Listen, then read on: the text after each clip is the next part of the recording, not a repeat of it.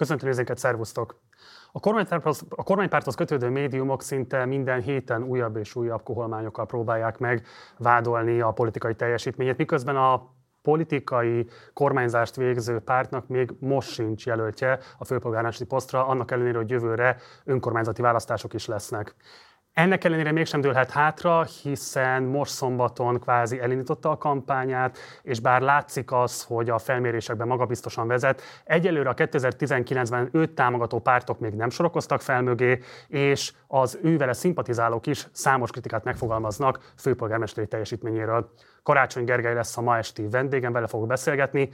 Mielőtt azonban belekezdenénk, mindenképpen iratkozatok fel a csatornára, ha még nem tettétek volna meg, illetve a lehetőségetekben, akkor kérlek, hogy szálljatok be a finanszírozásunkba a leírásban található lehetőségen keresztül.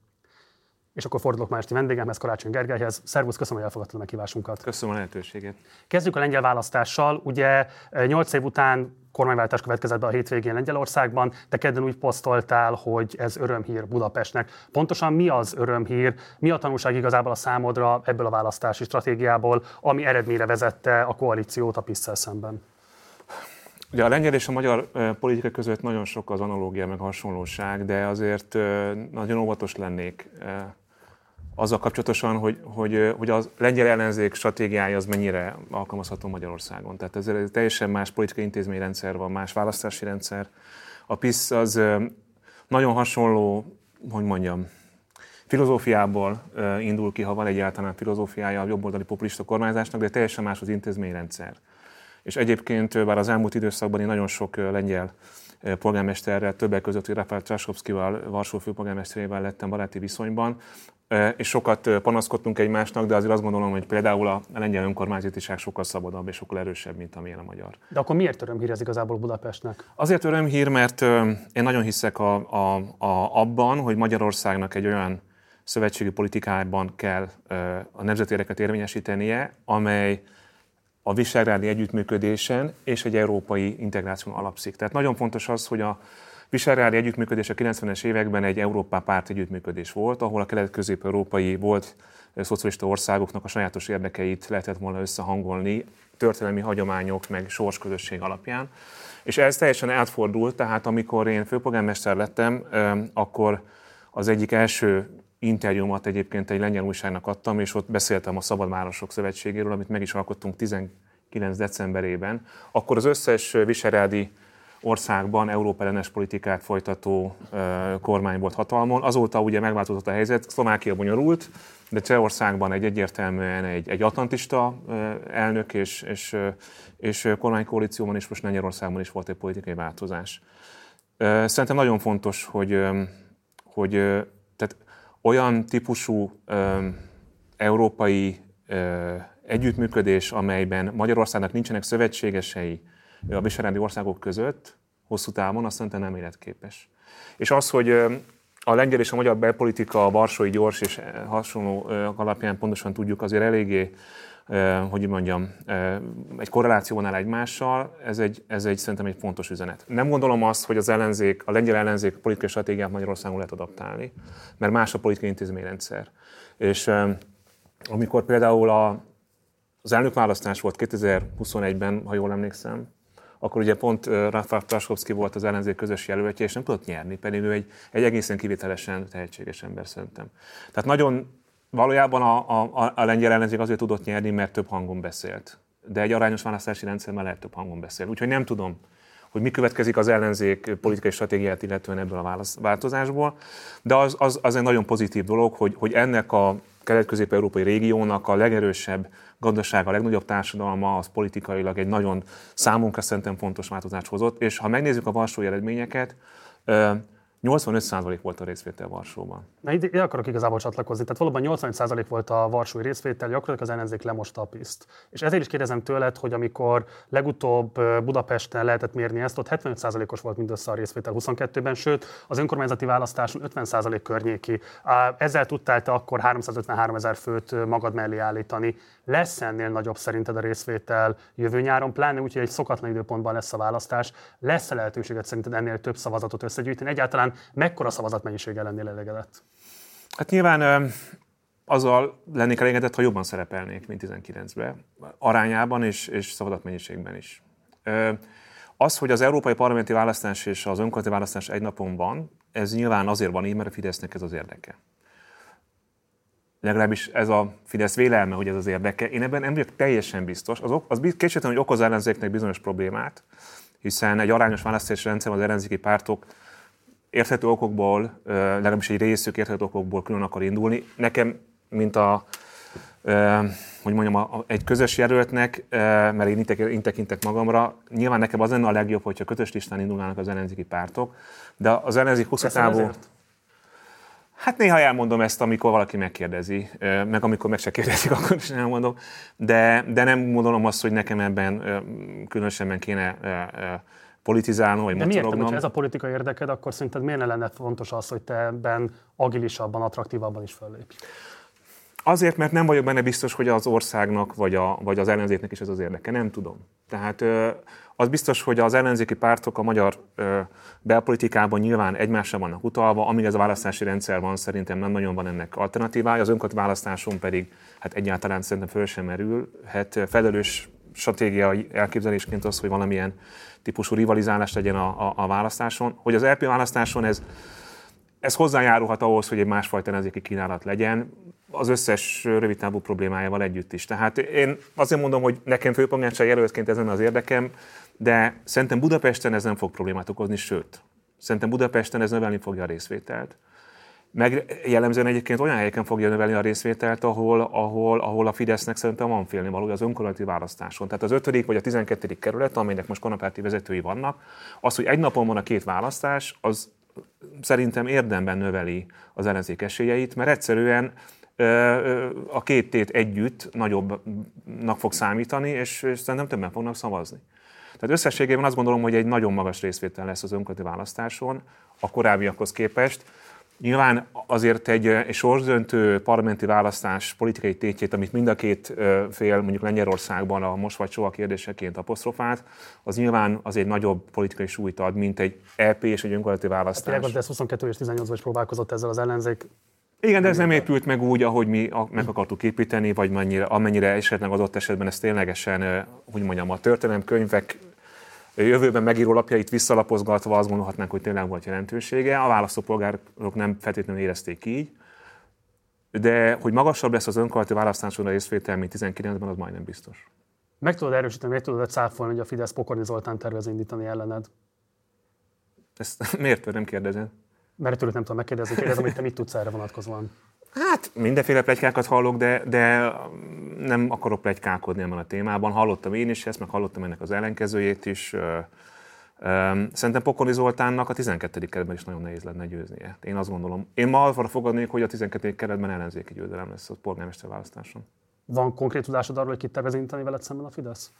Nincs. Se nem konkrét, se nem tudás, tehát, de igazából nem is, az a, nem is az a fő kérdés szerintem. Az a kérdés, hogy ez számít ez. Most ez őszintén. Tehát annyira konfrontatív a magyar belpolitika, annyira egyébként a Fidesz tíz éves munkája révén annyira polarizált a magyar közvélemény, annyira nem mozdul sehova a, a választópolgár, annyira nincsen az a közép, aminek, amihez beszélni kellene egy, egy jelöltnek, és Budapesten olyan mértékben leamortizálta magát a Fidesz, hogy szerintem teljesen mindegy, hogy kit indítanak. Tehát én, én azt gondolom, hogy lehet ez egy, egy férfi vagy egy nő, egy, egy veterán polgármester, vagy éppen egy újdonsült sportvezető, de ezek, ennek nincs jelentősége. Tehát én, az én kampányomat semmilyen mértékben nem befolyásolja. Világos, de annak van-e szerinted jelentősége, hogyha esetleg elindítanak egy civil jelöltet, ott esetben egy szakmailag magas arra tagsált figurát, aki képes lehet akár 6-8%-ot is összeszedni, és az viszont egy alacsonyabb ellenzéki mobilizáltság mellett alkalmassá teheti arra a Fideszes jelöltet, hogy behúzza előled a főpolgármesteri széket. Hát nincs olyan, hogy civil jelölt. És azért nincs olyan, hogy civil jelölt, mert egy olyan országban élünk, ahol, ahol, ahol nem lehet felépíteni valaki civilként. Tehát lehet, hogy nincs neki pártakkönyve, de, de, de annyira, annyira polarizált a magyar közélet, és Budapesten különösen. Tehát én, én arra készülök, hogy ezt a választást meg fogjuk nyerni, szerintem nagyobb arányban, mint 19-ben. Nagyon remélem, hogy ez nem csak Budapest érvényes, hanem a vidéki nagyvárosokra is, ahol nyert az ellenzék és szerintem meg fogunk nyerni olyan kerületeket még, amelyeket, amelyeket 19-ben nem tudtunk. Na, akkor hadd vessek fel két dilemmát is. Az első dilemma az, hogy szerintem övezi egyfajta fals nyugalom a te újraválasztásodat tekintettel arra, hogy miközben részben azt lehet látni, hogy 14 óta lakótelepeken és a külvárosokban igenis erősödik a Fidesz. Minden választásról egyre-egyre jobbak a pozíció. Ráadásul az is látszik, hogy 2015 és 2022 között a listás eredményben gyengült a Budape- az ellenzék Budapesten, és igazából egyedül a budai kerületekben látszik némi nemű erősödés. Emiatt is szerintem fontos kérdés az, hogy kimered-e valóban ekkora magabiztossága jelenteni azt, hogy az újraválasztás, hogy gyakorlatilag jelenleg biztosan elkönyvelhető? Azt egyáltalán nem mondanám, hogy biztosan elkönyvelhető. Tehát egyrészt nem gondolom, hogy a Fidesz nem úgy működik, hogy akkor lemond bármilyen területről, tehát nyilván komoly erőfeszítéseket fognak tenni arra, hogy, hogy, hogy, hogy, hogy valamit, valami esélyt tudjanak Budapesten szerezni. Ugye jelöltjük jellemzően azért, azért nincs, mert azért tehát a, a Fidesz egy olyan szervezeti kultúra, hogy ott kikapni, tehát, az, az, az, tehát ők nem ez vannak szokva. De nem tud, és én azt látom a kerületekben is, ahol a Fidesz kikapott, egyszerűen mai napig nem rendezték a soraikat, mert egyszerűen annyira meg vannak sértődve, mint egy ilyen tényleg egy, egy, ez, egy, egy, nyilván ez egy pszichológiai kortünet. Tehát, hogy nem... Egyrészt ez is van, de szerintem az is van, ami nincsen az ellenzéken belül, hogy például ott egy veszteségnek igenis van komoly karrier következménye. Tehát Fűrjes Balást félretették, Sára Botondot is bizonyos értelemben félretették. Hát azért hát az egy felfelé bukás volt azért. De mindegy. Politikai pozícióikat érinti az, hogy milyen eredményt szállítanak egy választáson. Persze, persze. Ez az ellenzékre nem mindig igaz. Lehet. De hát, hogy mondjam, egy olyan politikai rendszerben vagyunk, amin az ellenzéknek elég, elég sok baja van, és, és nagyon kevés használható politikusra, tehát azért az, olyat még nem láttunk, hogy és azt hiszem Gyurcsány Fedesznek volt egy ilyen mondat, és sajnos egyet kell értsek vele, hogy, hogy valamelyik ellenzéki párban levonták a konzekvenciákat, és akkor ettől ilyen, ilyen, ilyen, ilyen hirtelen új erő kapott az, az a politikai szervezet. Szóval eh, Magyarországon ellenzéki politikusnak lenni az, az, eh, azért az, az egy kívásokkal teli szakma, szépen fogalmazok. Ezért talán kicsit más ez a, ez a típusú kérdés. Na mindegy, visszatérve arra, én, én egyáltalán nem gondolom azt, hogy ez egy könnyű menet lesz. Én azt gondolom, hogy borzasztó nehéz lesz, szerintem borzasztó dolgokat kell, kell majd viselnünk, nekem személyesen is. Én fel vagyok készülve a legrosszabbakra, de a végén győzni fogunk. És, és ez a fajta magabiztosság az nem azt jelenti, hogy nem mondjuk óvatosak, hogy ne, ne, ne készülnénk különböző forgatókönyvekre, hogy nem gondolnánk azt, hogy, hogy van még rengeteg tennivalónk, tehát egyáltalán nem döltünk hátra. De azt gondolom, hogy, hogy, hogy elsősorban az a politikai képlet, amit a Fidesz létrehozott ebben az országban, amit én egyébként nagyon-nagyon károsnak gondolok. De annak vannak politikai konzekvenciái. Például az, hogy a Fidesznek Budapesten nyerni, az gyakorlatilag lehetetlen. De miért gondolja ezt? Ugye azért az látszik, hogy a mi hazánk már meghirdette a főpolgármester jelöltjét, valószínűleg nem ő fogja veszélyeztetni az újraválasztásodat. De ugyanakkor ott van például a Magyar Kétfarkú Kutyapárt, akik Újpesten és Hegyvidéken igen erős jelöltekkel indulnak neki a választásnak. Simán elképzelhető, hogy az ellenzéki torzsalkodások belefáradt egyébként ellenzéki érzelmű szavazók inkább fognak azzal az ajánlattal menni, mint azzal, amit az ellenzék állít majd össze. Ráadásul nem is tudjuk, hogy milyen összetételben, hiszen, hogy azt a bevezetőben mondtam, az ellenzéki pártok a támogatásukról gyakorlatilag mai napig nem biztosítottak hívtak téged? Én a két kutyapártot úgy tekintem az ellenzéki politika oldaláról, mint egy ilyen lázmérőt. Tehát, hogyha mi ö, bénák vagyunk, rosszul csináljuk, akkor a két kutyapárt elviszi azokat a szavazókat, akik egyszer akarnak a fidesz szemben szavazni, és az ellenzéknek adni egy jelzést. De az önkormányzati választáson szerintem tudunk olyan politika alternatívát csinálni, ami, ami, ami miatt nem kell majd a két farkúra szavazni azoknak, akik nem kifejezetten egy ilyen nagyon establishment szavazók.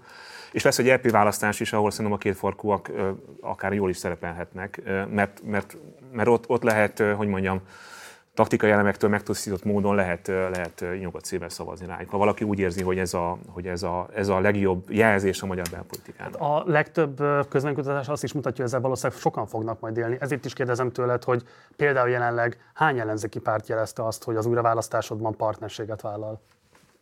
Az összes. És akkor ezt miért Az összes ellenzéki párt. Budapesten az én megérzésem szerint egy-két kerületben van érdemi politikai vita még, olyan kerületekben, amelyeket most Fideszes polgármester vezet. És a pártok nyilván csomagban akarnak megállapodni, és azt gondolják, hogy ennek a csomagnak a létrehozása vagy kitárgyalása az, az könnyebb akkor, hogyha minden egy csomagban van kezelve. Én ezt megértem. Nem állítom, hogy, hogy nem örültem volna, már el tudtunk volna kezdeni közösen kampányolni, de én korábban is azt mondtam, hogy össze szerintem lesz megállapodás, most is egy-két kerület van, ahol, ahol tényleg érdemi vita van. Most nyilván a pártok vitatják, hiszen mindenkinek van egy tárgyalási pozíciója, ahol nagyon sok bábú van az asztalon, de amennyire én ezeket a pozíciókat ismerem, azért összességében egy-két kerületben van érdemi vita. Te vezeted ezeket a tárgyalásokat? Nincsenek tárgyalások. Mármint, hogy ö, olyan, talán egy, egy alkalom volt, amire emlékszem, amikor úgy, úgy az összes párt, vagy valamennyi, majdnem valamennyi párt leült tárgyalni. Beszélgetések vannak, és azért ezek, én mindenkivel beszélgetek, és ebből vontam le ezt a következtetést. Ugye 19-ben, amikor összeállt az ellenzék, és akkor egy nagyon látható, erőteljes kampányt tudott folytatni, amelyben az is látszott, hogy téged erőforrásnak tekint az összes kerületi polgármester, mindenki veled akart kampányolni. Szerinted 24-ben előállhat ugyanaz a helyzet, hogy ugyanígy kvázi te vagy a megjelenítője és első embere a valamifajta koalíciós együttműködésnek, ami a pártokon átívelően szegezi szembe az ajánlatát a Fidesz-szel? Szerintem igen. Nyilván nagyon más, hogy akkor szinte mindenki ellenzékből indult. Tehát Budapesten volt néhány baloldali vagy ellenzékvezetésű kerület, de a többségében ugye meg kell fordítanunk, és így tudtunk közgyűlési többséget csinálni. Ma azért ez egy kicsit más. Tehát itt most megválasztott polgármesterek vannak, akinek saját csapata van, saját kommunikációs csatornái vannak, saját arculata van, és, és nyilván azt gondolják, egyébként valószínűleg ez így is van, hogy ők helyben egy picivel jobban állnak, mint én a saját kerületükben. Ez azért lehet így, mert rájuk nem költenek el milliárdokat, hogy lejárassák őket, illetve hát, hogy radar alatt vannak, és általában a, az önkormányzati választásnál az a, az a logika, hogy vannak ilyen paradigmaváltó választások, mint mondjuk 2006-ban, amikor az összedi beszéd után volt egy nagy Fidesz győzelem, vagy 2019-ben, amikor megépült Budapesten és számos nagyvárosban, hogy van egy váltási igény, de akkor általában utána csend szokott jönni. Tehát én azt gondolom, hogy a 19-es választás tól valamivel jobb eredményt fogunk elérni, de én, én például azt gondolom, hogy az összes megválasztott polgármestert ö, ö, nagy arányban újra fogják választani. Erre is kitérünk, de ugye azt mondod, hogy az összes párt igazából a támogatásáról biztosított téged. Nem Ez... nyilvános, csak beszélgettünk egymással, és érdemben nem... támogatás, ami nem látható. Érted, most volt szombaton egy kvázi kampányot, szerintem ezt nyugodtan tekinthetjük annak. Nem Egyetlen annak szántuk, de igen. Sem vett rajta részt? De ezt Október 23-ára szerveztek egy nagyarányú megmozdulást, rengeteg respektálható, elismerésre méltó civil szervezet lesz ott melletted, de jelenleg azt lehet látni, hogy egyetlen egy párt sem delegál felszólalót, vagy akár csak valamilyen módon hirdeti magát az eseményt. Ö, szerintem egyrészt a szombati rendezvény, ami, amit ugye minden évben csináltunk a választási évfordulóra egy ilyen visszatekintő dolgot, ott az összes engem támogató párt politikusa jelen volt. Tehát ott voltak országgyűlési képviselők, a polgármesterek, polgármenti polgármesterek. Tehát ezt, ezt, ezt, ezt én pont biztatásként A közönség soraiban is még nem álltatok ki a színpadra, hogy akkor ez egy közös kiállás, valamilyen fajta megerősítés annak, hogy te az ő támogatásukat bírod. Persze, de hát hogy ez, ez az én rendezvényem volt, és arról beszéltem, hogy mit csináltunk az elmúlt négy évben.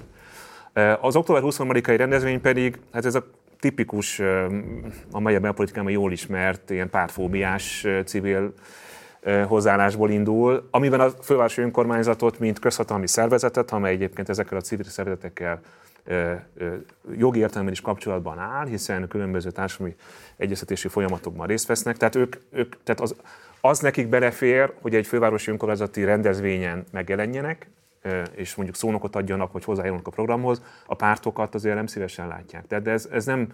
Az világos csak az a kérdés, hogy jövő tavasszal, amikor neked majd adott esetben ajánlásokat kell összegyűjtened, adott esetben door-to-door kampányban minél több embernek kell szólítanod, akkor ezek a civil szervezetek lesznek azok, akik embereket delegálnak majd. Én azt feltételezném, hogy talán kevésbé, vagy azok a pártok, akik most nem lesznek ott a 23. felszólaláson.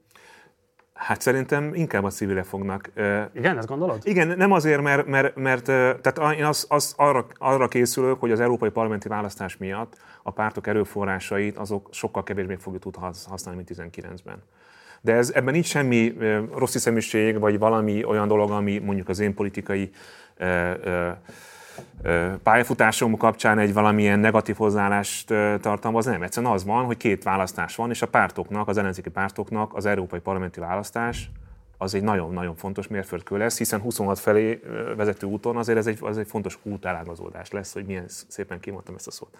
Tehát én arra készülök, hogy nekem kell egy önálló aktivista toborzó kampányt csinálnom, a polgármestertársokkal közösen az önkormányzati választásra, mert azt is gondolom, hogy van nagyon sok olyan választópolgár, aki nagyon szívesen segíti az, össze, az ellenzéket úgy általában, szívesen dolgozna akár egy közös listáért egy EP választáson, de mivel ilyen nincs, és az egyik párt kedvéért nem fogja a szabad érét feláldozni, inkább az önkormányzati választáson próbál segíteni. Tehát én arra készülök, hogy, hogy, hogy, hogy kell egy, gyakorlatilag egy, egy, egy olyan aktivista és, és és grassroots kampányt csinálni, ami a pártok erőforrásai nélkül is képes ellenzéki győzelemet elérni Budapesten. És ez milyen szervezeti háttered lesz? Ugye jelenleg a párbeszédet egy százalékra sem mérik, igazából te már nem vagy társelnöke a pártnak, és korábban arra utaltál, hogy te is valami fajta civil ernyő szervezet keretében fogsz majd elindulni. Ez felveti azt a kérdést is, hogy akkor ebben az értelemben mi szükség van így erre a formációra?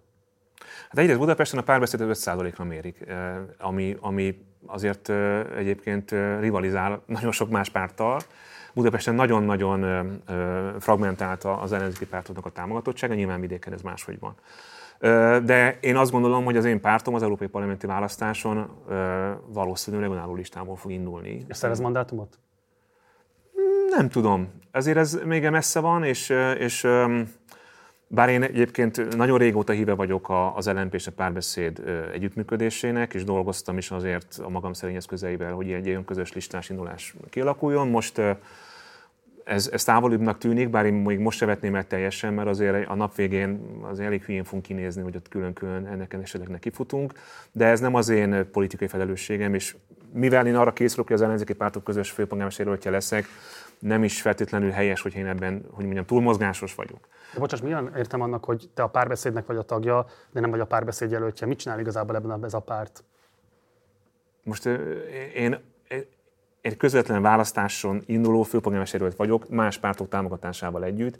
Ez, hogy mondjam, a politikai logika és a, hát hogy mondjam, az úriemberség szabályai szerint engem azért némi távolságtartással int a saját pártom építésével kapcsolatosan.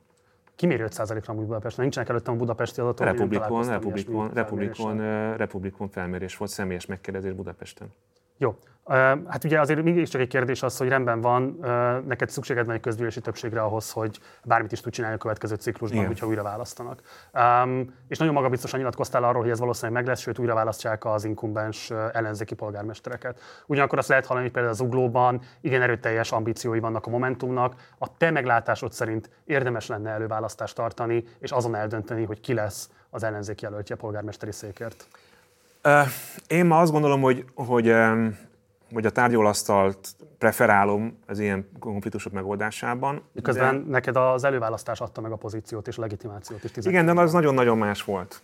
Tehát az egy nagyon más helyzet volt, és, és ellenzékből indultunk, és egyáltalán nem volt olyan magától értetődő, hogy akkor, hogy akkor milyen, hogy mondjam, milyen csatasorba kell beállnunk, nem volt egyértelmű legitimitás, ami azért egy közös jelölt esetében kellhet. Azért most, most azt gondolom, hogy ez egy más helyzet. Tehát alapvetően mi és az ellenzéki létben ez egy, ez egy novum, hogy azért mi egy hatalmi pozícióból indulunk, tehát ott szerintem ez másféleképpen merül föl.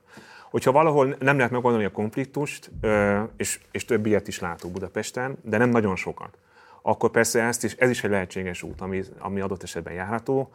Jobb lenne ezeket az elkövetkező hetekben rendezni ezeket a konfliktusokat. Én nem tartom kizártnak, hogy tárgyalasztónál is meg lehet ezeket oldani. De, de ezeket a tárgyalásokat te alakítod, szemléled, kivárod, mi ebben a te pozíciód? Miközben nyilvánvalóan a te politikai mozgásteret függettől egy esetleges újraválasztás során. Hát ugye nekem az eminens érdekem az, hogy legyen megállapodás. Ehhez képest egy másodlagos érdek, hogy milyen. De hát ugye megállapodás az olyan tud lenni, amiben mindenki egy kicsit szomorú. Tehát én veterán ellenzéki párt tárgyaló vagyok, és azt tudom, hogy minden tárgyalás után mindenki egy kicsit rossz kedvű, mert különben nem jön létre az a kompromisszum, ami közel van a méltányossághoz. Én minden pártnak a megbízott képviselőivel beszélgetek, ezen a héten szerintem mindegyik párttal beszéltem, és innen, ahogy felállok, egy, egy, egy ilyen tárgyalásra fogok menni. Szóval ezekben én részt veszek. Nincsen a 2022-es választási kudarc feldolgozásában most ott tartunk, hogy valahogy nincs nagy respektje annak, hogy legyen egy közös tárgyalóasztal. Szerintem egyébként ez hiba, mert ettől még ez egy, azért ez egy ezer éves módszer arra, hogy megbeszéljük a dolgainkat, hogy leülünk együtt. Ezért egy kicsit azt a feladatot érzem magamon, részben azért is, mert a legtöbb információ az én fejemben van, mert én beszélgetek szerintem a legtöbb emberrel, részben meg nyilván vezetnem kell ezt a politikai koalíciót, hogy, hogy egy kicsit ki mediáljam ezeket a konfliktusokat. Nem vagyunk nagyon messze a, a megállapodástól. A te meglátásod szerint mikorra várható az, hogy összeáll a teljes ellenzéki ajánlat arra vonatkozóan, hogy hogyan futtok neki a 24-es önkormányzati választásnak Budapesten? Szerintem annak, hogy van-e megoldás tárgyalasztalnál, vagy tárgyalasztaloknál, vagy, egy, vagy politikai egyeztetéseknél, ennek ki kell derülni heteken belül. Mert hogyha azt látjuk, hogy nincs ilyen November vége előtt? Igen. Ha azt látjuk, hogy nincs ilyen megoldás, akkor, akkor meg kell hirdetni az előválasztásokat, és akkor ugye pont jön a tél, tehát nem a, nem a legjobb időpillanatban vagyunk. Hát a legelső előválasztást azt januárban vagy februárban tartották 19-ben. Azért nem szeretnék még egy ilyen borzasztó dolog hidegben előválasztani, de nyilván egy fokkal jobb, mint, hogy mondjam, itt húzni a rétes tésztát. Ha nem lesz megállapodás, akkor te az élére állsz az előválasztás kikövetelésének? Hát annak, hogy legyen megoldás, annak igen. De mondom, az én preferenciám az, hogy azért 23 kerületet elosztani öt párt között azért az nem, nem tűnik lehetetlennek. Hát nyilván azért itt nagyon sok érdek feszül egymással hát szembe. Persze.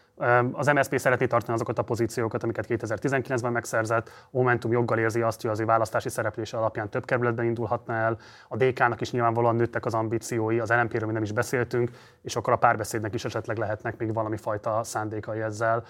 Nehezen tűnik úgy, hogy van ma olyan autoritás az ellenzéki térfélen, aki ezeket a viszonyokat elrendezheti, hiszen korábban te voltál az, de mostanra azért már alacsonyabb ambíciókkal beszélsz, akár a saját magad ilyen tév való szerepfelfogásáról is. Hát abban az értelemben, hogy főpolgármester jelöltként nekem kell egy csapat, abban az értelemben azért van, van bennem erősen ambíció. Éppen ezért rengeteg időt és türelmet szentelek ennek az ügynek, és szerintem lesz megoldása.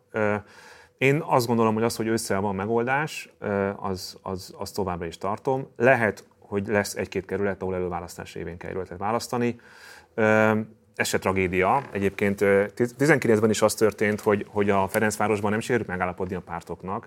Pontosabban... De... Ott volt egy agilis polgármester jelölt, aki kiküzdötte magának az előválasztást. Meg egy főpolgármester jelölt, aki levorította a pártok fejét, hogy már pedig előválasztás Aki lesz. ennek az élére állt. Ezért kérdezem, hogy tervezel-e hasonló típusú, attraktívabb szerepállást ebben a kérdésben? Ö, nem kizárt, hogy elő kell vennem azt a kiabálós énemet. Oké. Okay. Öntsünk tiszta vizet a pohárba. Kicsi volt ez a láda, amiben az adományokat gyűjtöttétek, vagy nagy volt ez a láda? Ez nem tudom, hogy, mi, hogy ez egy érdemi kérdés. Az kétségtelen, hogy, hogy, hogy a sajtóban megjelentek olyan hírek, amik alapján valótlan információk jelentek meg az adománygyűjtésünkről. Én finoman annyit jeleztem a, a, a számlavezető bank feljelentése kapcsán, hogy, hát, hogy az általa bekért dokumentumok cáfolják a kijelentését mondom, öntsünk tiszta vizet a pohárba. Tehát az nem kérdés, hogy még maguk a szolgálatok is úgy áll, azt az megállapítást teszik erről az egész történetről, hogy itt bűncselekmény gyanúja nem merül föl. Az is nyilvánvaló, hogy azok, akik a leghevesebben támadnak téged azzal, hogy te milyen kampányfinanszírozási panamát követtél volna el, nekik van a legkevesebb morális alapjuk, hogy ezt megtegyék, és most nem fogom felsorolni a különböző Fideszes szatellit szervezeteket és azoknak a mindenféle kétes finanszírozását, ezt te megtetted a korábbi nyilatkozataidban. Én csak azt kérdezem, hogy hogyan eszkaláltatott oda ez a helyzet, hogy hetek óta, hónapok óta igazából magyarázkodni kényszerülsz, és nincs két egymás követő hét, ahol ugyanaz a három állítás hangozná el tőled, és folyamatosan alakul ez a történet, és nincs egy olyan narratíva, amiben az ellenzéki szavazó kapaszkodni tudna. Szerintem nem nagyon van olyan ellenzéki szavazó, akivel én beszéltem, szimpatizáns az ügyed iránt, aki ne érteni azt, hogy mondjuk az Orbán rezsimmel szembeszállni. Ahhoz kell nemzetközi szolidaritás, kell a pénzügyi elitnek valamilyen típusú támogatása, és így tovább. Miért nem lehet erről transzparensen és nyíltan kommunikálni? De én transzparensen és nyíltan kommunikálok. Tehát én nem tudom, mire gondolsz, hogy, hogy én ugyanazokat a mondatokat mondom, tényleg, tényleg mint egy papagáj ez ebben az ügyben, és ezeket a mondatokat most újra elmondom, hogyha kíváncsi vagy rá. Egyrészt ez egy minden szempontból jogszerű adománygyűjtés volt. Ezt valóban elismerik a szolgálatok is, sőt a Fidesz is elismeri, hiszen most akarják ezeket a jogszabályokat módosítani.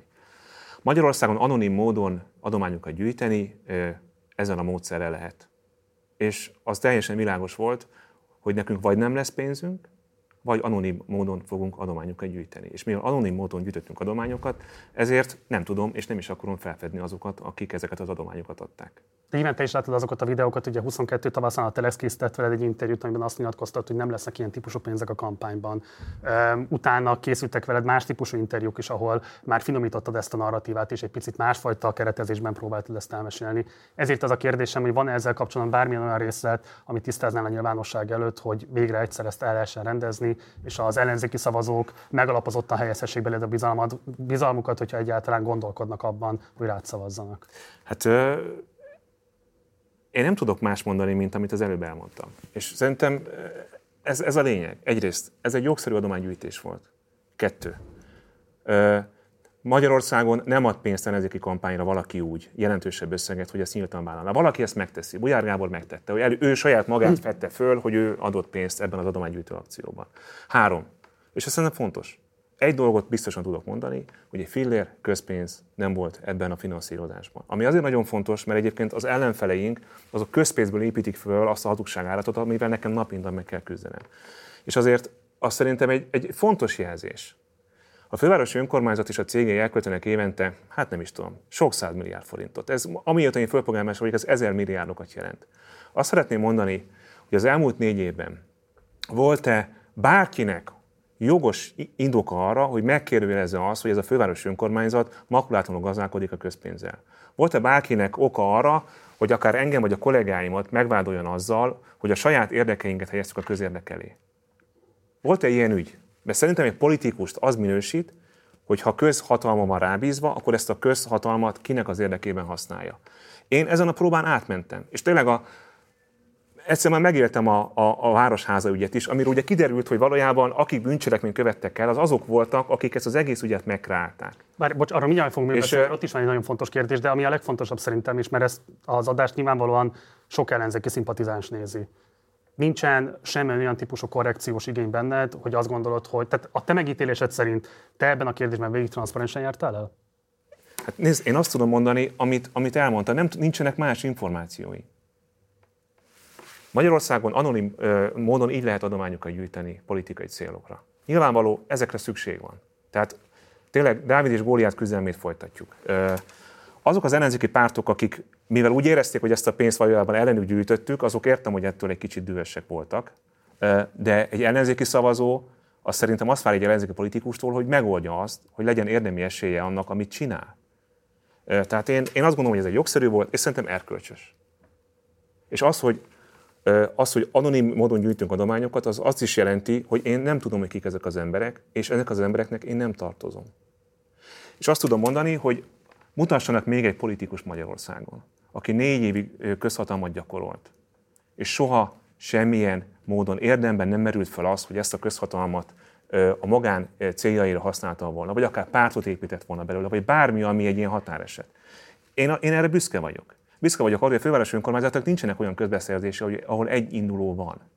Büszke vagyok arra, hogy, hogy soha senki minket megalapozottan a korrupció gyanújával nem tudott vádolni.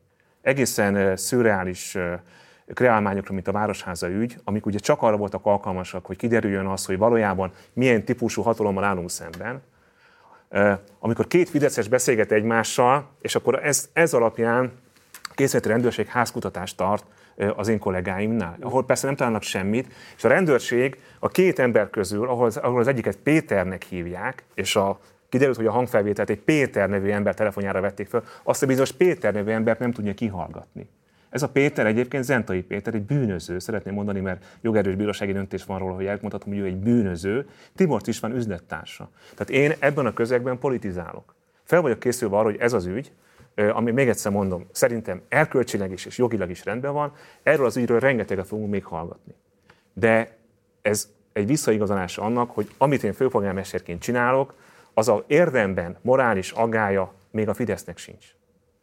Um, ugye pont most, ha már felvetődött ez a kérdés, um, szerinted egyébként a pénz maga az hasznosan lett elköltve? Kérdezem ezt azért is, mert ugye ez az előválasztási kampányodat finanszírozta, és ott végül egyébként nem sikerült azt az eredményt hoznod, amit mindenki várt, már pedig az látszik ezekből nem mindenki várt. nem mindenki várt. Hát legalábbis a szélesebb nyilvánosság, igen, mindenképpen a politizáló szélesebb nyilvánosság és a különböző politikai jellemzők azért alapvetően nagy összegbe fogadtak volna, hanem is akkorával, mint amit a 99 mozgalom kapott, hogy te leszel az ellenzék közös miniszterelnök jelöltje. Nem ez történt meg végül. Szóval ezért is kérdezem tőled, hogy miközben látod, hogy a többi versenytársadnak nem volt ekkora forrás előnye a kampányolásra, ma már máshogy használod fel ezeket a forrásokat? Hát ez egy generálisabb kérdés. Az egész miniszterelnök jelölti előválasztással kapcsolatos generálisabb kérdés. Anélkül ezt nem tudom megválaszolni. Azt meg nem érzem most időszerűnek, hogy ezen, ezen élve boncoljam magamat. De akkor ez majd az emlékirat, hogy része lesz majd? Igen. Jó, hát gondolom, az csak a politikai pályafutásod befejezését követően várható. Hát igen, és az, az szerintem még azért arrébb van. Jó, Akkor a 99 mozgalom pénzmozgásával kapcsolatban zárjuk le ezt a témát. Nincs olyan elem, amiről azt gondolod, hogy még nem bontottad ki a nyilvánosság előtt, és ami miatt fontos lenne tájékoztatnod úgy a budapesti választópolgárokat, mint a szélesebb közeleményt, a te lelkiismereted ebben teljességgel tiszta tud lenni? Igen, és talán egy dolgot hozzá kell tennem, hogy, hogy az a, a számlavezető bank által tett feljelentés kapcsán mi megkeressük a számlavezető bankot, és fölhívtuk a figyelmét azokra a dokumentumokra, amelyek nála vannak, és amelyek ezt a feljelentést cáfolják. És nagyon remélem, hogy ennek kapcsán ezt a feljelentést vagy vissza fogják vonni, vagy, vagy érdemben módosítani. Mert akkor meg tudod erősíteni, mert ebben azért volt kavarás az OTP részéről, hogy ez a feljelentés akkor ténylegesen megérkezett a magyar rendőrséghez? Hát ezt mi a sajtóból tudjuk, tehát valószínűleg igen. Hát tudjuk ezt is és azt is, mert a legelső cikket azt rövid után a Magyar Nemzet eltávolította az oldaláról. Hát ez, ez gyanús, és egyébként nyilvánvaló, aki egyébként súlyos bűncselekményt követett el, egyébként azok pont a nyomozóhatóságok, akik ilyeneket kiszivárogtatnak. Akkor bocsáss meg, a te Mi... tudomásod szerint most van följelentés a 99 mozgalom ellen az OTP részéről, vagy nincs? Mm, nem tudom egészen biztosan. Azt tudom, hogy mi megkerestük a számlevezető bankunkat, és jeleztük, hogy mik azok az információk, amik egyébként, amiknek ők a birtokukban vannak, és amelyek cáfolják például a láda méretével kapcsolatos egyébként valótlan állításokat. Mivel fogsz kampányolni 2024-ben? Hát ezt nem tudom.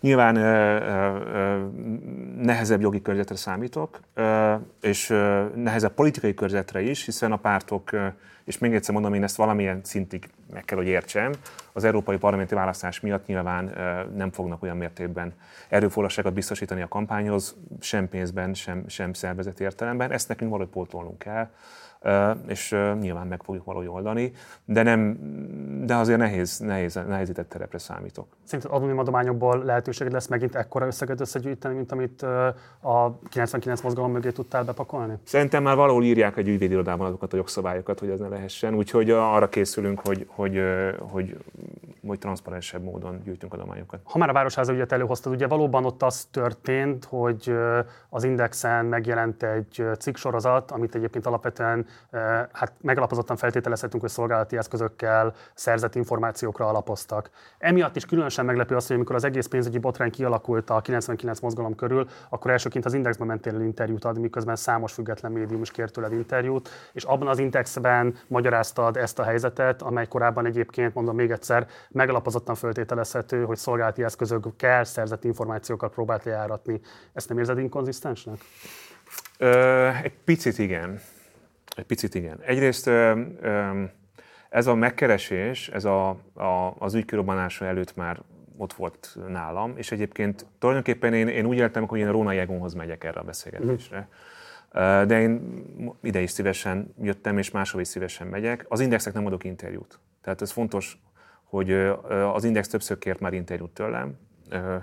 És nem azért nem adok, mert, mert büntibe vannak, hanem egyszerűen azt gondolom, hogy ha lesz bármilyen ehhez hasonló kamu lejárató ügy, akkor azt az indexen fogják kirobbantani. Egyébként a Váradi Nasszai Mártával szemben egy tényleg szánalmas bepróbálkozás szintén az indexről indult.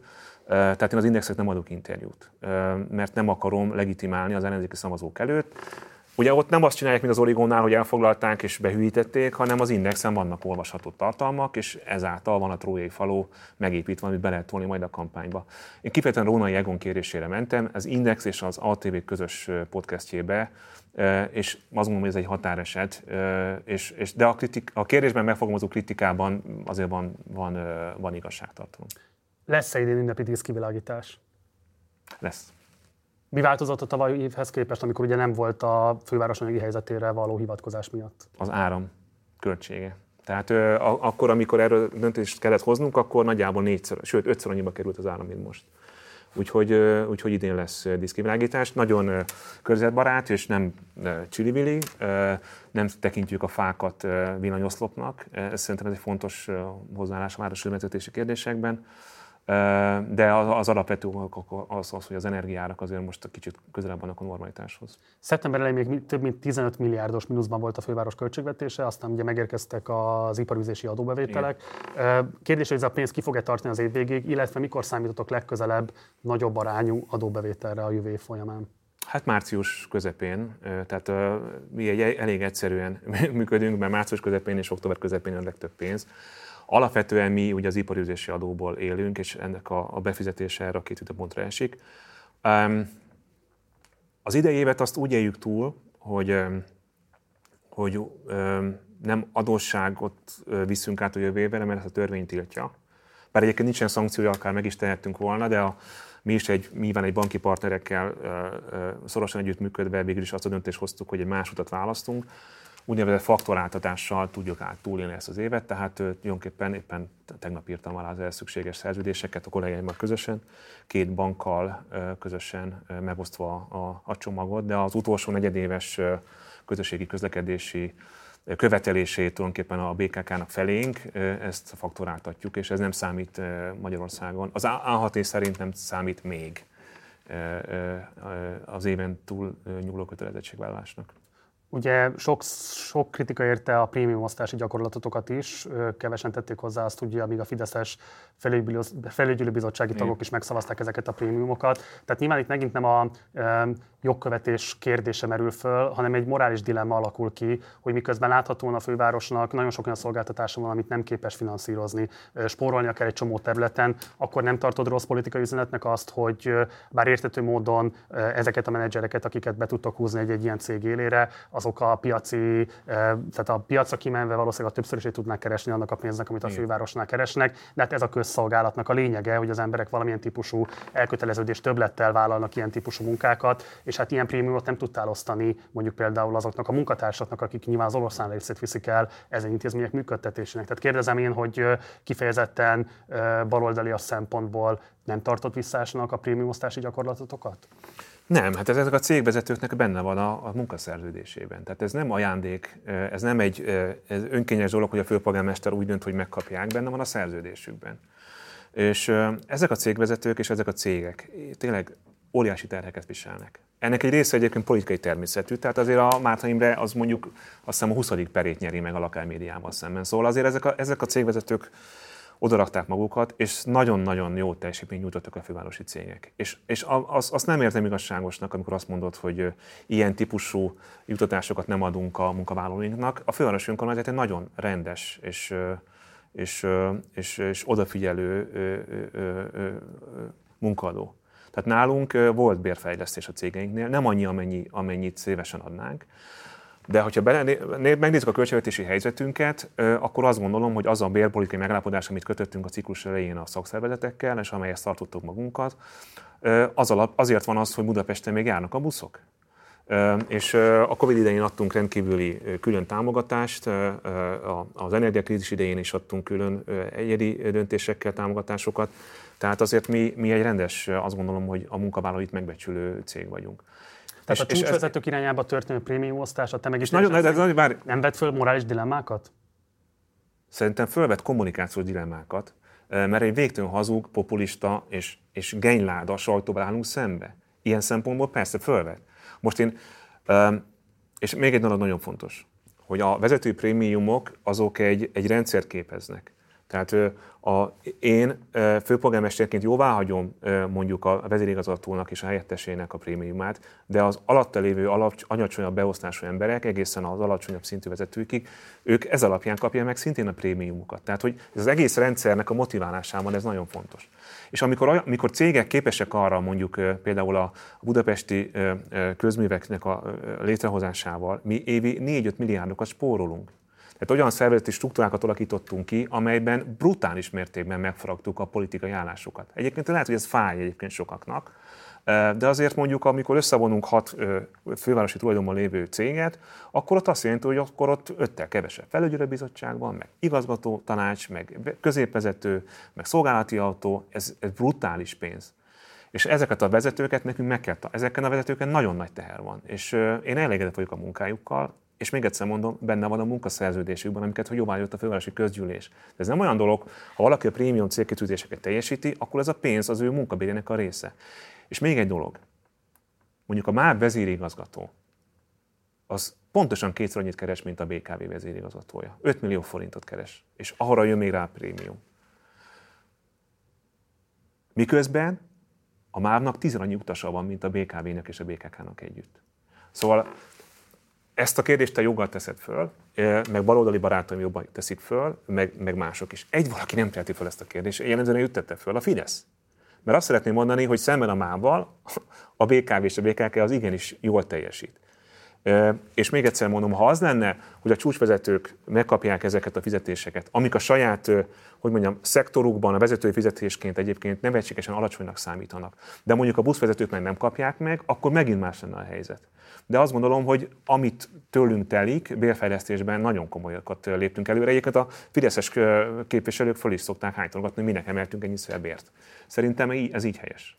Buszsofőrök van-e elégséges számú buszsofőr a tömegközlekedés biztonságos működtetéséhez Budapesten?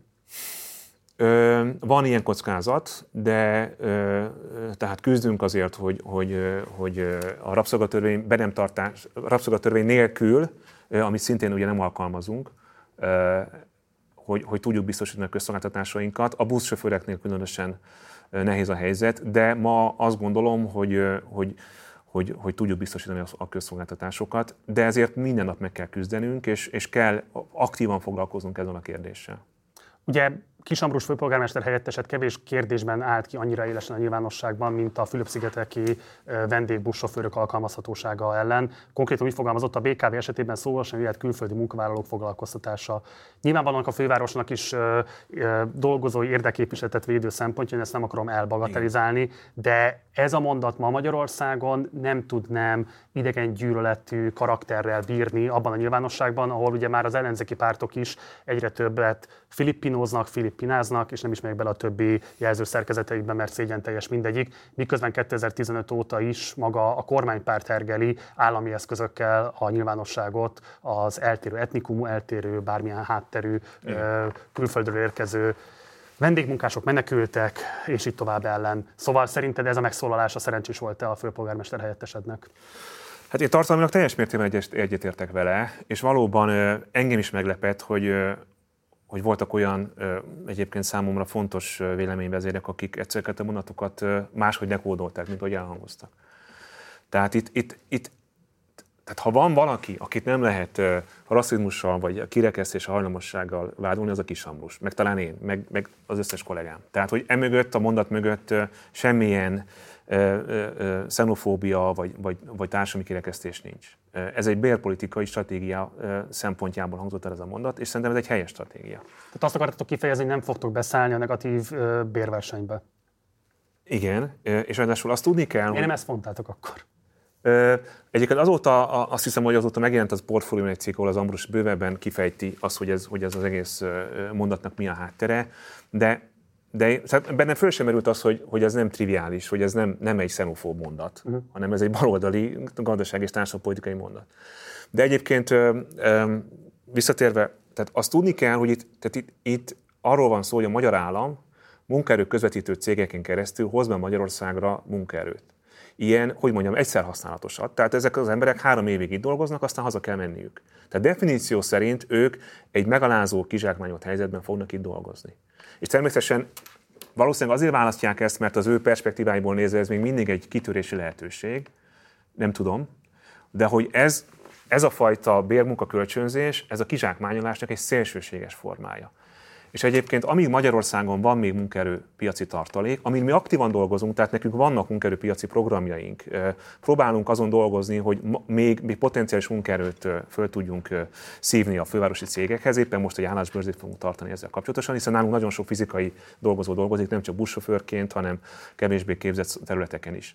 Tehát igazából az a játék, hogy mi leverjük Magyarország, szétverjük Magyarországon a, szaksz, a, a, a éppen, hogy épülgető szakszervezeti érdekérvényesítés rendszerét.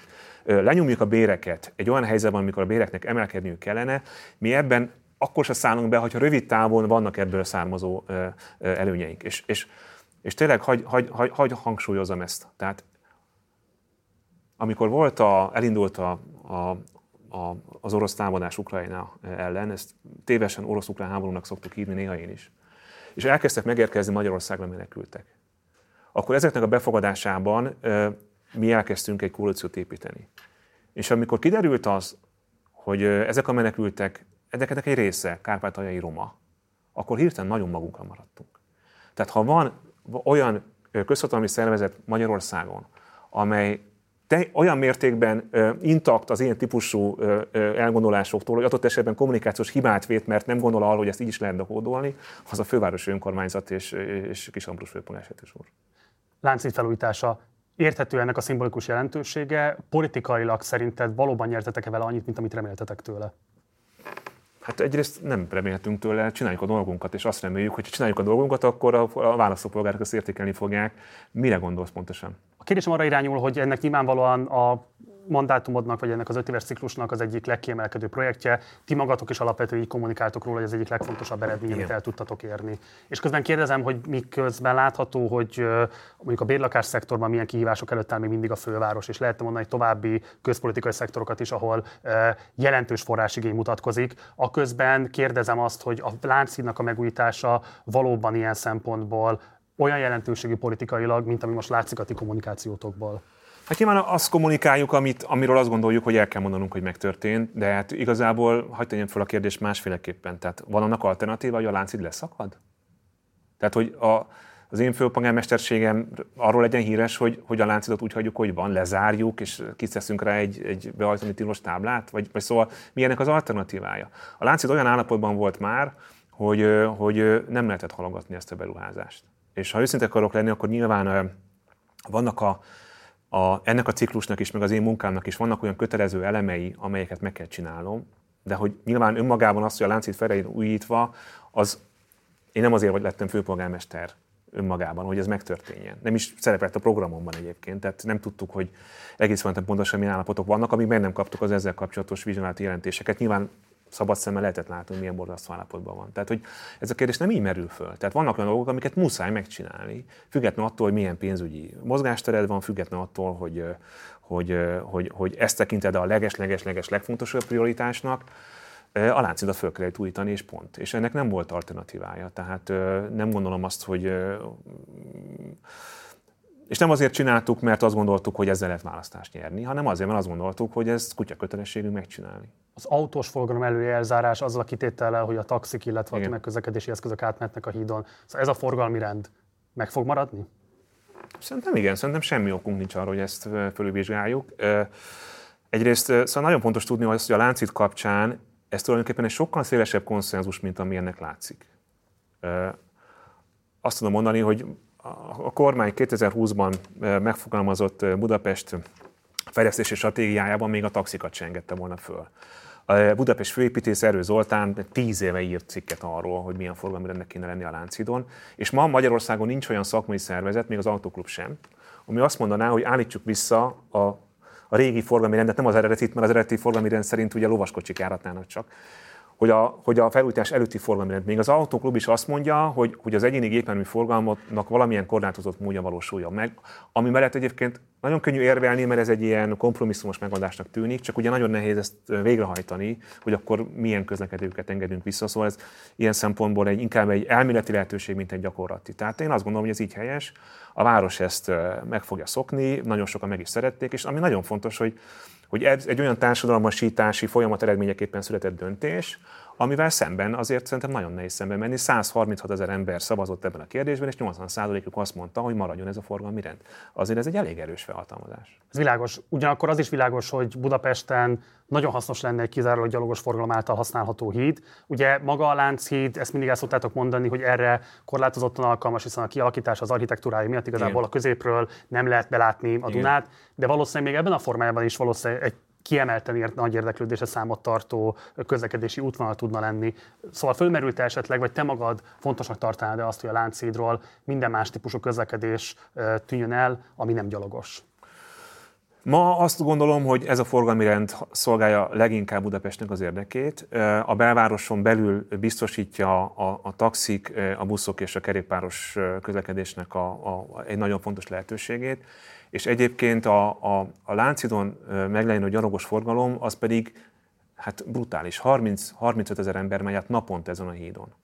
Ami részben azzal is összefügg, hogy egyrészt teljesen más egy olyan hídon sétálni, ahol nem egy, egy tömött kocsisor áll dugóban, hanem viszonylag szellős a közlekedés. És nagyon fontos az, hogy a gyalogos megközelíthetőség a Lánchídnak az nagyon sokat javult, és még akarjuk is javítani a Széchenyi tér átalakításával. Tehát gyakorlatilag a Lánchíd abban az értelemben egy gyaloghiddá vált, hogy sokkal többen sétálnak át rajta, mint korábban bármikor, és, és, és ezt a szerepét szerintem még tudjuk erősíteni. Én nagyon boldog lennék, ha tudnánk arról beszélgetni, hogy hol, hol építünk még gyalogos hidat, akár a parlament és a, a Batyányi tér között, ugye itt voltak mindenféle tervek ezzel kapcsolatosan, tehát szívesen beszélgetnénk, azért ez egy kicsit irreálisnak tűnik még, de a Láncid szerintem most egy helyes kombót képez, ha úgy tetszik, a szerét közlekedésben, tehát én ezt a szerepét megőrizném. És, és az a buszközlekedés, ami a Láncidon megy, annak nagyon nagy szerepe van a belváros és a budai oldal összekötetéseiben. Ezt nem áldoznám föl egy olyan szimbolikus gyalogos híd oltárán, ami tulajdonképpen most is gyalogos barát. A 2019-es programodban számos ambiciózus vállalást tettél, most mindegyikre nem fogunk tudni kitérni, jövőre is kell majd valamiről beszélgetnünk, de a lakáspolitikai vállalásokra mégiscsak egy pillanatra szeretném, hogyha ja. ki tudnánk térni. Akkor azt írtátok, hogy a 2019-es 4,6%-ról a bérlakásoknak a száma több mint a duplájára 10%-ra emelődik fel. Pontosabban a szabályozott lakásbéleti szektorarányát így akartátok átalakítani Budapesten. Mi volt az időtáv? Mert hogyha ennyire felkészült Márton, akkor... Ez az volt a mondás, hogy ebben a, ebben a ciklusban ez meg fog valósulni. Tíz éven belül az van a programban. Tíz éven belül? Igen, de... de... Akkor az a kérdésem, igen. 24-ben mekkora lesz ennek az aránya? 4,6-ról lesz érdemi elmozdulás a 10 felé? Nem. Viszont van néhány dolog, ami azért, amiért azt gondolom, hogy fontos, hogy, hogy, hogy elmondjak ezzel kapcsolatban. A fővárosi önkormányzat elköteleződött a lakásügynökség koncepciója mellett, amiben a leggyorsabb előrelépést tudjuk várni a, a, a lakásproblémák megoldásában. Ennek a koncepciója elkészült, és bekerült a települési operatív program pluszban, tehát a fővárosi önkormányzat által kapott Európai Uniós forrásnak egy nagyon jelentős részét, több mint 10 milliárd forintot szeretnénk erre szállni az elkövetkező időszakban illetve ezzel párhuzamosan egy közvetlen brüsszeli forrásból szintén ennek a modellnek a kialakítására szereztünk forrásokat. Ez a koncepció készen áll. Igazából eddig arra vártunk, hogy a többi települési önkormányzatnak megfelelően a kormány kiírja ezeket a programokat Budapesten is. Bár ezek a programok ugye fel vannak függesztve, tehát ez sajnos az árulásnak alásik ez a, ez a program és, és éppen ezért ezek a finanszírozása még nem teljesen világos, hogy mikor tud meg, megérkezni 100%-ban, de jelenleg a fővárosi önkormányzatnál hát van egy diszkrimináció, nem tudok szebben fogalmazni, tehát itt miközben más vidéki városok már rég költik ezt a pénzt, mi nem jutottunk ehhez hozzájutni, sőt kisincs írva még a pályázat. Most azt kell mélegre tennünk, hogy, hogy a kormány rávegyük arra, hogy arra nem tudtuk rávenni, hogy, hogy, hogy előlegezzék meg ezeket, és később ezeket elszámolják az Európai Unió felé most azt kell mélegre tennünk, hogy, hogy abban az, annak érdekében elkezdjünk egy komoly lobbit, hogy legalább írják ki a pályázatot, mert akkor el tudjuk kezdeni saját forrásba ezeket a programokat, és később el tudjuk ezeket finanszírozni. Ez nem egyértelmű, hogy, hogy, hogy a programok sikeressége szempontjából melyik a jobb út. De ettől függetlenül toborozzuk a csapatot a fővárosi lakásügynökséghez. Tárgyalásban vagyunk olyan civil szakértőkkel, akik, akik nagyon jól ismerik ezt a területet, miközben egy nagyon pici terület és kevés szakértelem van ezen a területen. Tehát tulajdonképpen heteken belül el tudjuk kezdeni a fővárosi lakásügynökségnek a működését, amely, még egyszer mondom, utána egy 10 milliárdnál nagyobb mértékű forrás tud majd erre a célra használni, ami egyébként, ha onnan nézem, hogy mekkora lakásinkség Budapesten, ez egy szerény összeg, de onnan nézem, hogy az elmúlt 30 évben budapesti lakhatást érintő projektek mik voltak, akkor meg ez egy, ez egy, ez egy komoly áttörés lehet. Atlétikai VB és annak a stadionja. Ellenezted a megépítését, fontos kampányigéreted volt, végül nem csak, hogy megrendezésre került a VB, hanem megépült a stadion, sőt, kint voltál annak a megnyitóján, és Fűries Balázsjal uh, szelfiztél. Mi szükség volt erre, és szerinted ezzel igazából mit üzensz annak az ellenzéki közönségnek, amely hatalomba segített? Hát egyrészt az ellenzéki közönségtől azt kérem, hogy egész pontosan nézzék meg, hogy mit mondtam ennek kapcsán. Én azt mondtam, és nem azért, mert én nagyon okos vagyok, de tudtam, hogy ez a kérdés szembe fog jönni, ha főpolgármester leszek, hogy amíg nincsen CT minden kerületben, addig nem lesz újabb stadion. Van most? Van. A főváros önkormányzat egy CT és MR programot indít, amiben plusz kapacitást vásároltunk, több tízezer embernek a, a, az ellátását tudtuk ezzel biztosítani, és persze az egészségügyi szakértők azt mondták, hogy hülyeségeket ne beszéljek, mert van elég CT, csak nincsen elég kapacitás, és kötöttünk egy olyan megállapodást a kormányjal, amelyben 50 milliárd forint értékben egészségügyi járó és alapbeteg ellátás fejlesztés történik Budapesten. Ez a megállapodás nincsen jelenleg betartva, tehát nekünk érvényt kellett szereznünk ennek a betartására, de van, vannak előadott tárgyalások arról, hogy ezt a programot folytassuk. Viszont az nagyon fontos, hogy én a stadion megépítését abban az értelemben soha nem elleneztem, hogy ennek a megállapodásnak ez része volt. Akkor emeltem fel a szavam, amikor ezt a megállapodást fel akarták rúgni. És én nem tudok mással hogy mondjam, politikai nyomást gyakorolni a kormányra, amit elkezdem feszegetni ennek a nemzetközi sporteseménynek a, a, a legitimitását, főleg azért, mert ez egy olyan nemzetközi sportdiplomáciai közegben van, ahol ezt rohadtul nem szeretik. És hogyha én nem, hogy mondjam, nem kezdek el hisztizni ezekért a pénzekkel, ezek a pénzek nem érkeznek meg. De hány új keletkezett 2019 óta ennek a követelésednek köszönhetően? Hát, hogy hány kerület vásárolt CT-t, ezt nem tudom pontosan megmondani sok, de az nagyon fontos, hogy mennyi kapacitást vásároltunk. Tehát ma, ma, ma gyakorlatilag Budapesten legalábbis, hogyha valaki nem veszik el az egészségügyi rendszer dzsungelében, és ez az, az alapellátás, illetve a járműbetegellátásán múlik, nincsen várólista nagy diagnosztikai vizsgálatoknál, ami szerintem egy óriási erőlépés. De szeptember másodikán, bocsánat, a Népszavának mondtad, hogy megvolt egy első egyeztetés a maradék 30 milliárd forintnyi fejlesztési pénzeknek Igen. az átutalásáról. Most azért azóta eltelt mennyi, hát más, más, másfél hónap körülbelül, és Gulyás Gergely további 2 milliárd folyósítására tett ígéretet. Hol tartunk most, mennyi pénzzel számolhattok a ciklus végéig? A, ez a bizonyos két milliárd, ez két olyan projektnek a kimentéséről szólt, amelyek elkezdődtek, és a likviditási problémák miatt nem tudtak befejeződni, tehát ez, ez, ez, ez az két milliárd forint ez erről szólt, egy, egy 18. kerületi, meg egy 11. kerületi beruházás. És a maradék fennálló összeggel kapcsolatosan annak a finanszírozási struktúrájáról, meg a forrás oldaláról előreadott tárgyalásokban vagyunk a belügyminisztériumban. Szerintem meg fogunk állapodni, és ez a pénz meg fog érkezni. Én egyébként éppen tegnap kaptam erre újabb megerősítést Pintér miniszter úrtól. Ez azért fontos kérdés már, hogy az egész VB-hez való viszonyulásod, mert ahogy mondod, valóban övezik ezzel kapcsolatban olyan típusú vélemények a korábbi vállalásaidat, mi szerint itt ellentmondásba keveredtél, úgyhogy akkor egy valamit mindenképpen tisztázunk. Pont a Róné annak a műsorában beszéltél igazából viccesen arról, hogy a Párizshoz hasonlóan a kormány felépítenek kettő darab metróvonalat, akkor te áldásodat adnád egy budapesti olimpiára. Hát vicceskedtünk erről, nem ezt mondtam, de, de kétségtelen, hogy ez elhangzott, egy, hogy ez a téma felmerült ebben a beszélgetésben. Igen. Van-e jelenleg bármilyen tárgyalás a kormány és a főváros között egy esetleges olimpia rendezéséről? Nincs semmilyen ilyen tárgyalás nincs. Sőt, tulajdonképpen hát alig vannak tárgyalások, de az olimpiáról egyáltalán nincs. Tehát sem hivatalosan, sem nem hivatalosan Semmilyen ilyen típusú megkeresés téged nem ért. És a kormány egyetlen tagjával soha nem beszélgettem még az olimpiáról. Ha megkeresnének téged, milyen követelésekhez kötni egy esetleges támogatás meglétét? Hát szerintem nagyon... Hiszen az ambíció nyilvánvaló a kormányzat részéről. Hát én is azt gondolom, hogy valószínűleg főleg a miniszterelnök fejében van egy ilyen elképzelés, de hát köztünk szólva én ezt egy nagyon-nagyon szürreális felvetésnek gondolom. Tehát a fővárosi önkormányzat jelenleg 50 milliárd forint követelést faktoráltat azért, hogy túlélje ezt az évet. Tehát, hogy olyan, olyan messze vagyunk attól, hogy olimpiáról egyáltalán elkezdjünk beszélgetni, hogy, hogy, hogy én ezt nem, nem tartom egy időszerű és reális politikai felvetésnek. Ráadásul nyilván az alapfeltétel az, hogy az atlétikai VB kapcsán kötött megállapodásnak érvényt szerezzünk. És akkor, hogyha megjön ez a 25-30 milliárd forint egészségügyi fejlesztés, akkor is nagyon hosszú lista van még abban a megállapodásban, hogy mi az, aminek még meg kéne épülnie.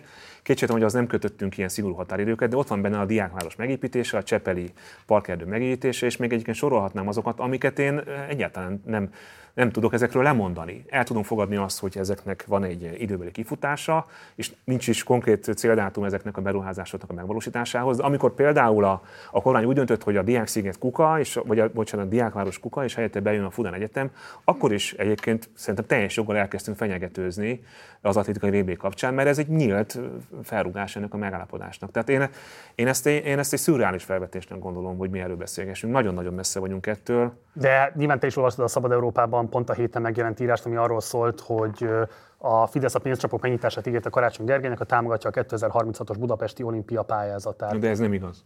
Tehát akkor ezt egyértelműen tagadod. Hát az, hogy bármilyen ígéret lett volna, bármilyen tárgyalás lenne, ezt lakhatározatban tudom tagadni. Én senkivel, a magyar kormány egyetlen egy szereplőjével nem beszélgettem erről a témáról. Jó. Én ugye úgy utaltam a szombati bejelentésedre, mint szerint elindult a kampányot, te ezt árnyalni próbáltad, akkor igazából hogyan számolsz, mikortól indul az újraválasztási kampányod?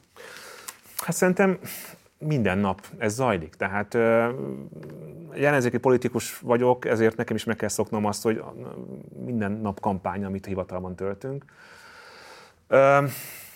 Én azt gondolom, hogy az érdemi kampány akkor lesz, amikor meg lesz a budapesti megállapodás, ami egyébként azért egy hosszú folyamat, mert ha a polgármesteri szint megvan, akkor utána jön majdnem 300 egyéni választógeti szint, tehát azért ez sokáig el fogunk ezzel bíbelődni. Nem baj ez, de én, én valójában érdemi kampány, tehát hogy mondjam, a, a kampány klasszikus eszközeivel, ahogy azt lenni szokott, szerintem az tavasszal indul. A 2019-es ígéreteit közül mi az, amire a következő, hát nagyjából 8 hónapban még lehetőséged lesz érdemben, attraktívan bármit is teljesíteni a választópolgárok felé?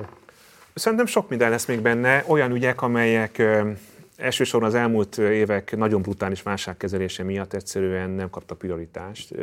Előkészítő folyamatok elindultak, ezek inkább ilyen főleg a humán területen, esélyegyenlőség és más területeken olyan, olyan projektek, amiket fontosnak tartok, csak egyszerűen tényleg az el, ez az elmúlt négy év, ez, ez borzasztó nehéz volt.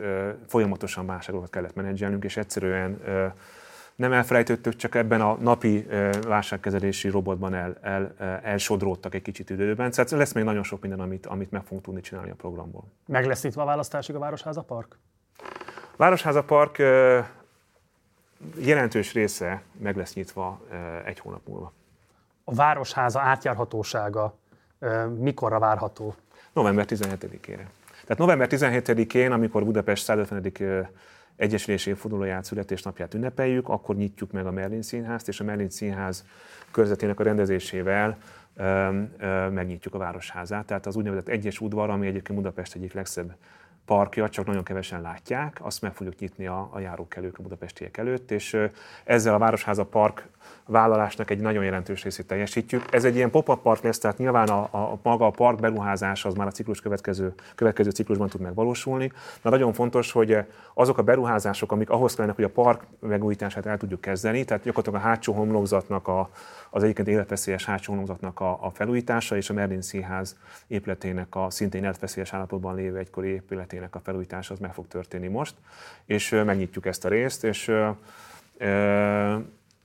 megvannak a, megvannak a terveink a következő ciklusban a, a, a park felújítására, és a források is megvannak, Európai Uniós forrásból meg tudjuk csinálni. Tehát november 17-től a Madács tér felől, hogyha közelítek, akkor át tudok menni a Városháza, és meg tudom közelíteni Igen. a Városháza utcát. Onnantól kezdve mennyi ideig?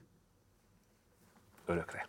Tehát ez így fog maradni. Ez így fog ez maradni. egy jellegű dolog. Igen, igen, igen. Est, esténként uh, nyilván ezt be fogjuk zárni a forgalom előtt, de napközben uh, ez nyitva lesz, és uh, szerintem nagyon szuper lesz jövő június 9-ig várhatjuk a Tibor adó bevezetését? Nem kell várni rá. A főváros önkormányzat egy helyen tud adót kivetni, ez megtörtént a Margit szigeten, van egy mintaszabályozásunk, és még ebből az évből van elég hátra ahhoz, hogy tárgyalásban vagyok kerti polgármesterekkel, hogy ezt a modellt vegyék át. Mi az ebből... adóbevételt reméltek ettől? Azért nem olyan egyszerű erre válaszolni, mert ugye a, adótitok, hiszen nagyon nehéz elválasztani a konkrét... Szemmel látható érdemi bevétel lesz ebből az önkormányzatnak, a fővárosi Én azt tudom mondani, a fővárosi önkormányzat létrehozta a fővárosi szolidaritási alapot, ez 300 millió forinttal működik, egy kerületi ö, ö, szociál, lakhatási és, és más, hogy mondjam, milyen mély szociális krízisek kezelésére szolgál ez az alap. Ezt az alapot mi ebből az adóbevételből töltjük föl, és arra akarom rávenni a kerületi polgármester társaimat, hogy a saját maguk adórendszerébe illeszkedő módon a magas értékű ingatlanok kapcsán. Itt többféle technika van, amelynek a taglalásában nem biztos, hogy lesz időnk, de hogy a saját maguk adórendszerbe illeszkedő módon teremtsenek forrásokat még ilyen projektekhez, és ebben szeretném őket azzal ösztökélni, hogy összekötöm ennek az alapnak a működésével ezt a dolgot. Néhány polgármester társammal elég előadott beszélgetésben vagyok abban, hogy ezt megtegyék, de ugye ez egy, a kerületek nevében nem tudok döntést hozni. Mi a saját területünkön ezt megléptük, ebből egyébként bírósági per lett, mert ugye a tulajdonosok vitatták ennek a jogszerűségét, de azt gondolom, hogy teljes mértékben jogszerű, főleg azért, mert más egyébként vidéki városokban van ilyen típusú adó, nem. Másként teszem fel a kérdést. Nyilván egyébként nagyon nincs könnyű helyzetben majd politikus, nyilván ebben a média környezet alakítóinak is volna oka önreflexiót Igen. gyakorolni, hiszen ti magatok is a figyelemért hajtotok, és ezért is vetemettek sokszor bombasztikus állításokra. Én a Tibor Cadot is valahol ide sorolom. A kérdésem arra irányul, hogy te a magad eszközeivel törekszel arra, hogy a 24-es kampányban sokkal inkább a közpolitikai vállalások, az élhetőség, az igazságosság és az egyenlőbb társadalmi feltételek kialakítására erre irányuló Budapest politikáról szóljon majd ez a választási kampány, akkor is, hogyha az ellenfeleid nem feltétlenül tartják magukat ehhez, és fogsz-e tartózkodni az ilyen típusú bombasztikus, de egyébként közpolitikailag meg hát különösebb tartalommal nem bíró kijelentésektől? Szerintem a Tibor Czadó egyébként egy, egy, egy, egy létező politikai szándék, amit ráadásul korlátozott mértékben, de lehet is érvényesíteni, és, és nagyon-nagyon fontos, hogy célhoz kötötten történjen. Tehát ebben az értelemben, amit mi megcsináltunk, mint a szabályozást, illetve ennek az alapnak a létrehozását, azért szerintem ez egy azért 300 millió forint lakhatási szegénység és más drogprevenció és más nagyon fontos ügyekben azért Budapesten egy látható, szemmel összeg, és akkor még a kerületekről nem is beszéltünk. De az kétségtelen, hogy teljesen más úgy kampányolni, hogy, hogy az ember egyszerűen információ hiányában kívülről, nem ismerve a rendszer működését, azért ez egy nagyon nagy rendszer a főváros önkormányzat és a cégei. Tehát, hogy hol vannak a hangsúlyok, mik a valóban, valóban fontos kérdések, mik kevésbé, ezt, ezt kívülről nagyon nehéz látni. Részben azért is, mert olyan a, olyan a működésünk, hogy, hogy egyszerűen az ellenzék nincs információ birtokában. Tehát ma már én is rendszeresen újraolvasom a programomat, és akkor nem mindig érzem azt, hogy, hogy, hogy pontosan éreztük, hogy mik a prioritások, miközben a programnak a fő évével teljes mértékben egyetértek, és a fővállalásait tarthatónak tartom, függetlenül attól, hogy ez nem biztos, hogy egy ciklusban meg tud valósulni. De most kifejezetten olyan kampányra készülök, amikor nagyon megalapozottan tudok tenni vállalásokat. Olyan, tulajdonképpen az, arra készülök, hogy az a nagyjából Hát csapataink harcban állnak, hogy ez az összeg mekkora, de 300 milliárd forint nagyjából az az Európai Uniós fejlesztési forrás, ami Budapestnek kinéz. Egyébként ez egy borzasztó nagy városdiplomáciai lobby tevékenységnek az eredménye, nem a magyar kormány, nem a kék szép szemüknek adták ezt a pénzt, tehát ebben mi nagyon sokan dolgoztunk, hogy ott legyünk az asztalnál, ahol ezeket a forrásokat eldöntik. Azért ez egy viszonylag komoly forrás. És én kifejezetten arról szeretnék beszélni a kampányban, hogy mit fog csinálni a következő ciklusban, illetve mi az a várospolitikai stratégia, amit már lehet, hogy nem én fogok végrehajtani, de 2050-ig szeretnék a városnak egy jövőképet adni. És ennek a jövőképnek a központi eleme az az, hogy ezt a várost fel kell készíteni a klímaváltozás időszakára. Ez egy nagyon nehéz időszak, ami szembe jön Budapesten, nem csak Budapesten, a világ nagyvárosaival. Ez rengeteg kihívást fog tartalmazni, és ennek nagyon sok szociális aspektusa is van, ez nem egy klímapolitikai program, hanem tulajdonképpen arra kellett rádöbbennünk a, a, a sorozatos válságkezelés időszaka alatt, hogy a város ellenálló képességét kell javítanunk. Amikor arról beszélünk, hogy mélegelőket csinálunk, vagy pedig egy ökológiai szemléletű zöld kerületkezelést. Itt is arról szól, hogy a városi területeinknek a biodiverzitását erősítsük, hogy ellen, erősítsük az ellenálló képességet. Akkor arról beszélünk, hogy a cégeket nem átadjuk, mondjuk például a fővárosi vízműveket, nagy politikai nyomás volt, hogy adjuk át az államnak. Nem átadjuk, hanem kivásároljuk a francia meg a német tulajdonost, most éppen ez történik. A nagyon fontos közgazdató cégeinkből, például a, ugye a, a fővárosi csatornázási művek visszakerül a fővárosi önkormányzathoz, a menedzsment joggal és a teljes tulajdonnal, és a közvilágító cégünket is, is visszaszerezzük teljes mértékben. Ez mind-mind arról szól, hogy a város birtokában legyen azoknak az eszközöknek, amivel ezeket a, ezeket a klimatikus változásokat és az ezekből társ, változó társadalmi környezetet meg tudja valahogy tudja tompítani ezeknek a hatásait. Tehát amikor én arról beszélek, hogy Budapest köztársaság, akkor nem csak arról beszélek, hogy ez egy politikai szimbólum, vagy hogy politikai értékek mellett való kiállásról beszélek, hanem arról, hogy van a városnak egyfajta autonómiája, egy függetlensége. És tudom azt, hogy ez, ez politikailag nem, tehát ez nem hoz sok lájkot, hogy mi visszavettük az FCM kisebbségi tulajdon részét, és most már teljes mértékben miénk a cég. De amikor arról kezdünk el beszélgetni, hogy hogyan lehet mondjuk a szennyvíz iszamból energiát termelni, akkor ez rohadtul fontos. És uh, már látom ezeket a programokat, látom ezeket a terveket, látom az ehhez forrást is, tehát, hogy nem, nem arról van szó, hogy ellenzékben vagyunk, és akkor megígérjük azt, hogy majd lesz pénz, és aztán nem lesz, akkor azt mondjuk, hát bocs, nem lett, ezek, ezek elfogadott operatív programok, és még egyszer mondom, még lobbizunk azért, hogy például a helyreállítási alap hitelkeretéből is a főváros tudjon részesedni. Tehát tulajdonképpen szeretném, hogyha ez a város kapna egy jövőképet 2050-ig. Ez a jövőkép elég borongós, mert nagyon sok kihívással kell szembenéznünk és fel akarom készíteni ezt a várost azzal, hogy, hogy rendelkezik a saját eszközeivel, és vannak eh, programjai, amiből be tud avatkozni a lakhatás, a, a közlekedés, a, a vízgazdálkodás területén, és tudja tompítani azoknak a borzasztó kívásoknak hatásait, amivel szembenézünk. Én erről fogok beszélni a kampányban. Nyilván most el kell mondanom azt, hogy mire jutottunk. Szerintem az, hogy a fővárosi önkormányzat létezik, ez egy nagyon nagy politikai teljesítmény. És tudom, hogy ezt eh, a, a siránkodást én is unom, és, és nem szoktam de most erre a, erre a szombati programra készülve összeszámoltam a kollégáimmal, csak a pénzügyi hatásait annak, azoknak a válságoknak, amiket el kellett viselnünk, kormányzati megszorítások, Covid-válság, energiakrízis, infláció. Ezt majdnem 350 milliárd forint. Tehát olyan, mintha négy évből egy évi költségvetésünket elvitték ezek a válságok. Az, hogy most itt vagyunk, ez is az ellenálló képességét mutatja a városnak, nem csak a városvezetésnek, a cégeinknek, az itt dolgozó több mint 25 ezer embernek. Tehát, hogy én, én, én azt gondolom, hogy mi kiálltuk a próbát.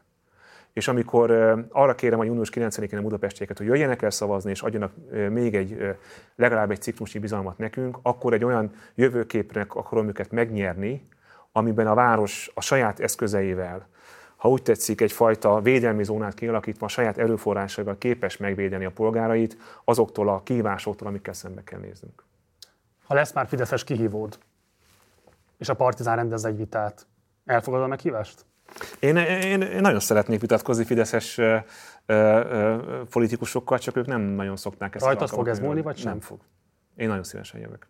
Karácsony Gergely, Budapest főpolgármestere. Köszönöm szépen, hogy elfogadtad a meghívásunkat, és mindezt elmondtad a nézőinknek. Köszönöm a lehetőséget. Gyere máskor is. Nektek pedig köszönöm szépen a megtisztelő figyelmeteket, ez volt a beszélgetésem a főpolgármesterrel. Ha még nem iratkoztál fel a csatornára, mindenképpen tedd meg, van bármilyen kérdésed, észrevételed, akkor várunk a komment szekcióban. Ha tetszett a beszélgetés, vagy érdekesnek találtad, akkor a like megnyomásával tudod pörgetni az algoritmust a mi érdekünkben. Ha nem tetszett, akkor egy dislike-ot is nyomhatsz, de ebben az esetben mindenképpen írd meg, hogy mi az, ami nem nyerte a tetszésedet. Ha megtelted, kérlek, hogy szállj be finanszírozásunkba, ehhez a linkeket megtalálod szintén a leírásban. Munkatársai nevében köszönöm szépen a megtisztelő figyelmed, én Gulyás Márton voltam Budapestről, jó éjszakát kívánok, ciao.